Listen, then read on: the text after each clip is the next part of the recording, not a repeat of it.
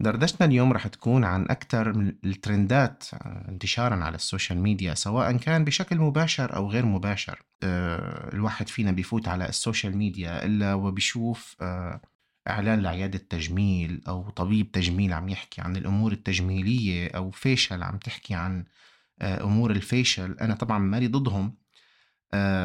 أو مثلا إذا نحن ما شفنا عيادة أو دكتور أو أو therapist أو غيره حنشوف حدا. سواء كان ذكر أو أنثى عامل تجميل أو ممكن تحتار إذا كان ذكرا أم أنثى. مشان هيك اليوم حبيت أحكي عن هذا الترند اللي ما أتوقع أنه يختفي قريبا وهو ترند يومي ودائم.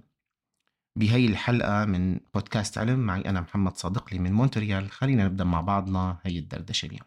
معلومات موثوقة بطريقة مسلية. بودكاست علم مع محمد صادق لي. الجراحة التجميلية كمصطلح بال English هي plastic surgery فكلمة بلاستيك هي مو معناها البلاستيك اللي نحن بنستخدمه كل يوم. آه، إجت كلمة بلاستيك من كلمة يونانية معناها plastikos آه، بمعنى قولبة أو شكلة فإذا استخدمنا المصطلح الحقيقي فبتصير جراحة القولبة أو جراحة التشكيل. فإذا أتت آه، إحداهن وقالت آه، أنا عملت عملية تجميل لأنفي ففيها تقول مثلا عملت قولبة أو جراحة قولبية للأنف أو قولبت أنفي أو شكلته أو أعدت تشكيل أنفي. هي باللغة العربية الفصحى. طبعا كمصطلح آه، بيندرج تحته كتير أمور آه، منها جزء كتير صغير اللي هو الجراحات التجميلية اللي بنعرفها هي الأيام. مثلا كأنواع في خمس أنواع رئيسية. بجراحات التجميل اللي هي جراحة الوجه والفكين والجمجمة cranio maxillofacial مثلا جراحة اليد والطرف العلوي اللي هي hand and upper extremity. في عنا جراحات الحروق والترميم reconstruction surgeries آه، جراحات تجميل وترميم الثدي اللي هن aesthetic breast surgery وآخر شيء اللي هن النوع الخامس اللي هو آخر القائمة. واللي هو الأكثر انتشارا هي جراحات التجميلية اللي بنقولها نحن aesthetic surgery. الأربعة الأولى مثل ما قلت لكم هي جراحات منطقية طبيعية موجودة من زمان كتير وما حدا أبدا أصلا عنده أي مأخذ عنها. النوع الأخير هو اللي غالبا ماله ستين ألف لزمة عرفتي كيف؟ اللي واحد بيكون تقريبا ما عنده مشكلة وبيروح بيعمل قصص مبالغ فيها. طبعا هذا لعب فيه الإعلام والثقافة الحديثة وبعض التنمية البشرية التي تعتبر آه، مغيرة للفكر إنه لازم تكون راضي عن نفسك وراضي عن شكلك وبيدخلوا شعبان برمضان. آه، فانتشر النفخ والشفط والتكبير والتصغير وبين معترضتين التحويل التحويل الذي يعتبر من أكثر عمليات التجميل رواجا هذه الأيام في العالم. هلأ إذا رجعنا شوي للتاريخ إمتى أول عملية تجميل موثقة وجدت بالمراجع؟ هلأ كلمة موثقة معناها إنها موثقة فممكن تكون كانت موجودة قبل هيك. بس كتوثيق في القرن الثامن قبل الميلاد طبيب هندي اسمه سوسفروثا هذا صديقنا آه، كان يعمل ترميم للجلد يعني كان ياخذ آه، مقاطع من الجلد ويحطها بأماكن تانية مشان يرمم إصابات أو تشوهات وما إلى ذلك. وهذه الطريقة أثبتت فعاليتها لحتى ظلت تستخدم حتى القرن الثامن عشر بعد الميلاد. يعني من الثامن قبل الميلاد 800 قبل الميلاد للثامن عشر بعد الميلاد تقريبا 2600 سنة. هلأ كمان بالإضافة يعني شايفة إن الهدف كان نبيل هدف هو عبارة عن علاج حتى بالعصر الحديث كبداية آه، فأول طبيب تجميل عرف كطبيب تجميل كان اسمه جون بيتر ماتور آه هو طبيب أمريكي سجلت أول عملية تجميل باسمه كانت عملية تصحيح حنك مشقوق الحنك المشقوق شق قبة الحنك كليفت بالت اللي هي عملية اللي هي اضطراب بيصيب المواليد أول ما بيجي المولود بيكون في عنده اتصال بين الأنف والفم. يكونوا موصولين مع بعضهم بيكون في فتحة بالحنك. ما بيقدر ياكل ممكن يختنق ويموت. فهي عملية علاجية ترميمية. فبسبب إنها رممت فسموها عملية تجميلية وسموها باسم هذا الطبيب. هذا الحكي صار عام 1827 مرقت الأيام وظلوا بنفس ال ال الأساليب. لكن العصر الذهبي بالعصر الحديث للجراحات التجميلية كمان كان لأسباب نبيلة.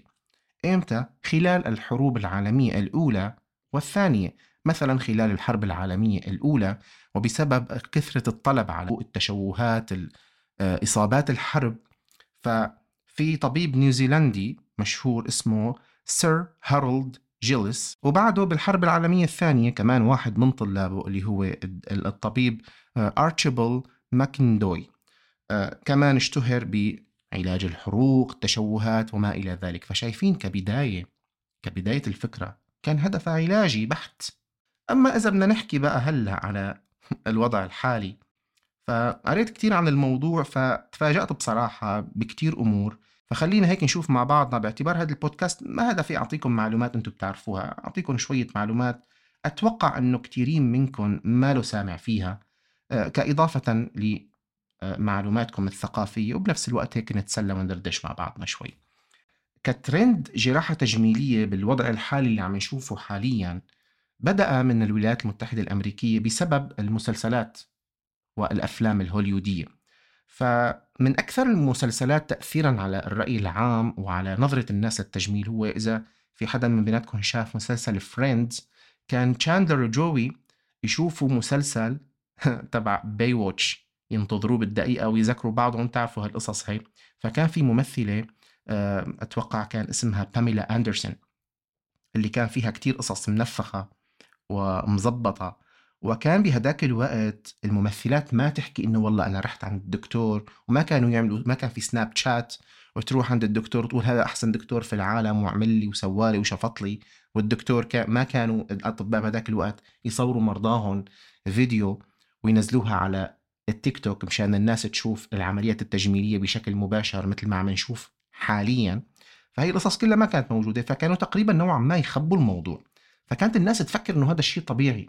بس بعدين شوي شوي هذا الحكي طبعا بعام 1989 بهداك الوقت بلشوا الممثلات ما يخجلوا إنه والله نحن رحنا عملنا وسوينا وعند الدكتور الثاني والدكتور الثالث وبلشوا ينتجوا تلفزيون الواقع اللي بيحكي عن هالأمور. برامج التلفزيون الواقع اللي بيحكي عن العمليات التجميلية بشكل يعني مزعج. وطبعا هذا الإزعاج وصل لمرحلة إنه صار في محاربة لهي البرامج رح أحكي لكم عنها بالفقرة القادمة. فبسبب هالقصص هي كلياتها الناس تغيرت نظرتها أولا لمقاييس الجمال بسبب إنه انك اليوم عم تشوف المسلسل وحابه وعم تنطبع هي الفكرة براسك. فسواء كانت الإناث ما عادت تعجب بمظهرها بدها تغير فصارت الناس أصلا نظرتها لعملية التجميل ما عادت فيها مشكلة إنه والله عادي أنا بعمل تجميل كله عم يعمل تجميل. فهون بلشت تتغير الثقافة ونظرة الناس لهي الأمور. هلأ هلأ كإحصائيات عم شوف هون أنا الجدول قدامي إحصائيات اللي عمليات التجميل بأمريكا بعام 2020 كان فيه كورونا أو ممكن نقول نحن خلينا نرجع سنه كمان لقبل بعام 2019 لأني شافوا صار في drop تقريبا من 15 ل 20% بعام 2020 بسبب الكوفيد. بس لكن مثلا خلينا نقول باخر إحصائية موثقة هي عام 2009 2019 ف كان مجموع عمليات التجميل ال minimal invasive بنقول نحن اللي هي العمليات التجميل البسيطة اللي لها علاقة بالأمور الإضافية يعني مو عمليات الترميمية. لاحظوا معي في عمليات ترميمية وفي عمليات اللي هي التجميلية يعني النفخ والشفط والقصص اللي والتكساس واللي ما بعرف شو. كان عدد العمليات بأمريكا فقط 18 مليون و500 ألف عملية منهم 5 مليون بس بوتوكس تخيلوا. الفيلر مثلا 3.8 مليون فيلر. الفكرة إنه هالحكي إذا نحن رجعنا 19 سنة لورا لعام 2000 عمليات الفيلر تقريبا ما كانت موجودة. يعني لا تذكر لدرجة إنه ما كانوا يعملوا عليها إحصائيات. قلال كانوا اللي يبلشوا فيها بهداك الوقت. عمليات البوتوكس نوعا ما كانت مثلا 700 آه، ألف. فبتقدروا تقولوا تضاعفت تقريبا ست أو سبع مرات مقارنة عام 2019 فعدد ضخم وبهذا السبب الأعداد الضخمة هذا صار من أهم أسباب انتشاره إنه عم يصير فيه التغذية أكثر إنه نحن بدنا أكثر لأني business شغال والناس حاببته ف يلا انتشروا و... واشتغلوا وعملوا بوتوكس وفيلر شي بداعي وشي بدون داعي هلأ شو هي الأسباب برأيكم؟ حكينا قبل بالفقرة الماضية إنه السبب هو ترندات المسلسلات والأفلام ونظرة الناس اللي تغيرت على آه، ما يتعلق بالتجميل بحد ذاته والشكل الجسد بحد ذاته. تعرفوا في كتيرين بيمرقوا معكم عملوا مثلا أنفهم مرة ومرتين وثلاثة وأربعة مع أنه بالأصل ما كان فيه مشكلة. هدول المرضى بالأصل ما بيكون في مشكلة كبيرة عندهم مثلا بعملية تجميل الأنف بالذات وبيعيدوها أكثر من مرة وما بتعجبهم وبالأخير بيتخانقوا مع الدكتور ممكن يشتكوا عليه. وجدوا أنه في ارتباط بينها وبين أمراض نفسية. آه، هدول المرضى أغلبهم بيكونوا تعرضوا آه، للتنمر آه، والأذى النفسي. في عندهم مشاكل اكتئاب سابقة أو حالية مشاكل قلق. ففي في شوية أمور نفسية ارتبطت بهذا النوع من المرضى. ما بننسى موضوع ال social media. ففي دراسة أكدت أنه الأطباء عم يستخدموا ال social media بشكل أساسي للحصول على المرضى. وهلا بالنسبة للأطباء أكيد اللي اللي نيتهم منيحة وعم ينشروا فعلا معلومات صحيحة ويحلوا مشاكل ما عندي معهم ولا أنا ولا أي حدا عندهم أي مشكلة فيهم فملكل. لكن وجدوا أنه تقريبا 50% منهم كانوا عم ينشروا معلومات مبالغ فيها. كيف يعني مبالغ فيها؟ ركزوا لي على هي النقطة. النقطة الأولى أنه عم يورجوكم النتائج المثالية جدا أفضل الحالات الموجودة وبيخبوا وبشكل كتير كبير وبشكل منافي للأخلاق المهنة العيوب اللي ممكن أو الآثار الجانبية اللي ممكن تنعرض. فهي الأمور للأسف غير مضبوطة لا من الأطباء ولا من مثلا الهيئات الصحية المعروفة إنه كيف الإعلان لازم يكون. هلأ كضبط بلشت شوي بعض الهيئات الصحية تضغط على هالأمور هي لكن بصراحة الموضوع برأيي أنا بيحتاج آه، فعل من الأطباء نفسهم إنه يكون في مثل ما بيقولوا آه، تصحيح المعلومات من الأطباء نفسهم بحيث إنه نوعا ما المعلومة الخاطئة ما تنتشر بشكل كبير. هلأ التجربة الوحيدة المعروفة اللي عملت أثر على هي الأنواع من البرامج الإعلامية كان في برنامج ألماني اسمه Extreme Makeover طبعا هذا تبع تبع التجميل يعني في هلأ Extreme Makeover تبع المنازل. لكن كان قبل في برنامج Extreme Makeover انتشر ببداية عام ببداية الألفينات بعد الألفين. فضغطت عليه لحتى هو كان عبارة عن برنامج بيعرض عمليات تجميل بطريقة بسيطة جدا انه هي موضوع كتير سهل وبيعطيكم النتائج الرائعة بدون أي مشاكل بدون أي ألم بدون أي آثار جانبية. فالحكومة الألمانية ضغطت على المنتجين لحتى كنسلوا بشكل كامل وقفوا هذا البرنامج. من وقتها ما عادت انتشرت أصلا هيك برامج بهنيك صاروا يخافوا نوعا ما. وهذا الكلام كان تقريبا بال 2007 بس طبعا هلأ بسبب نتفليكس بسبب التطبيقات اللي موجودة يوتيوب. الموضوع ما عاد نقدر نضبطه نهائيا بأنه نحن نوقف هيك هيك أمور عم تأثر على الذوق العام. هلأ إذا جينا مثلا على الحل شو الحل يا دكتور محمد؟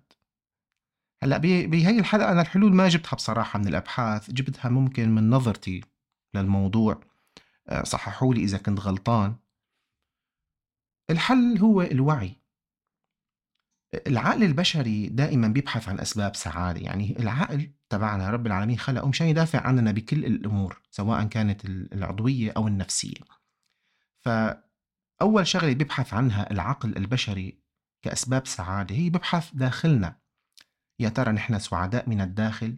بغض النظر عن المؤثرات الخارجية مثلا الرضا الصبر القناعة بما عنا. السعادة بإنجازات بسيطة ممكن نحن نعملها يوميا.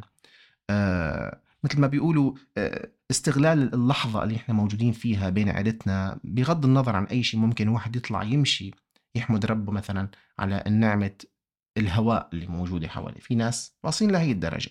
فإذا هي الأمور العقل ما لقاها بيبدأ يبحث عن أسباب خارجية. ونحن عم نتعرض للسوشيال ميديا يوميا بنشوف إحداهن عملت عملية معينة وبعدها بتورجيكم أنه حياتها تغيرت إلى المثالية فأصبحت مكانا للفت النظر أينما تدخل تصبح حديث الشارع بما يتعلق بالعملية التي قامت بها. فهي حاليا سعيدة جدا وممتنة لهذا الشيء الذي أقدمت عليه. تمام؟ آه ولا وما بعتقد أنه هذا الشيء صحيح أبدا. هي عبارة عن فقط تمثيليات وبيقنعوا نفسهم أنهم هذا هو سبب السعادة. لكن بغض النظر عنهم أنت لما عم تشوف هذا الشيء ويتكرر كل يوم عقلك بيصدقه وبصير يوجهك هو بشكل لا شعوري إنه روح أنت كمان اعمل هذا هو مبسوط. هي طريقة للسعادة العقل انخدع إنه خلص تبرمج على أساس إنه هي طريقة جديدة للسعادة. فبيبدا يدفع الناس تروح تعمل إجراءات ممكن أصلا هي مو لازمتها. وللأسف هذا هو الترند حاليا. أغلب الناس عم تعمل أمور مو لازمتها. ما لها صحيحة. ما لها تصحيحية عبارة عن أمور مبالغ فيها. فأتمنى أن يجمل الله قلوبنا بالرضا وحياتنا بالبركة. ودائما في دعاء بحبه أنا اللهم أحسن خلقنا كما أحسنت خلقنا. كان معكم محمد صادق لي بحلقة بودكاست علم اللي بتحكي عن عمليات التجميل. إلى أن ألقاكم في حلقة جديدة أدعو الله لكم بالتوفيق والبركة. والسلام عليكم.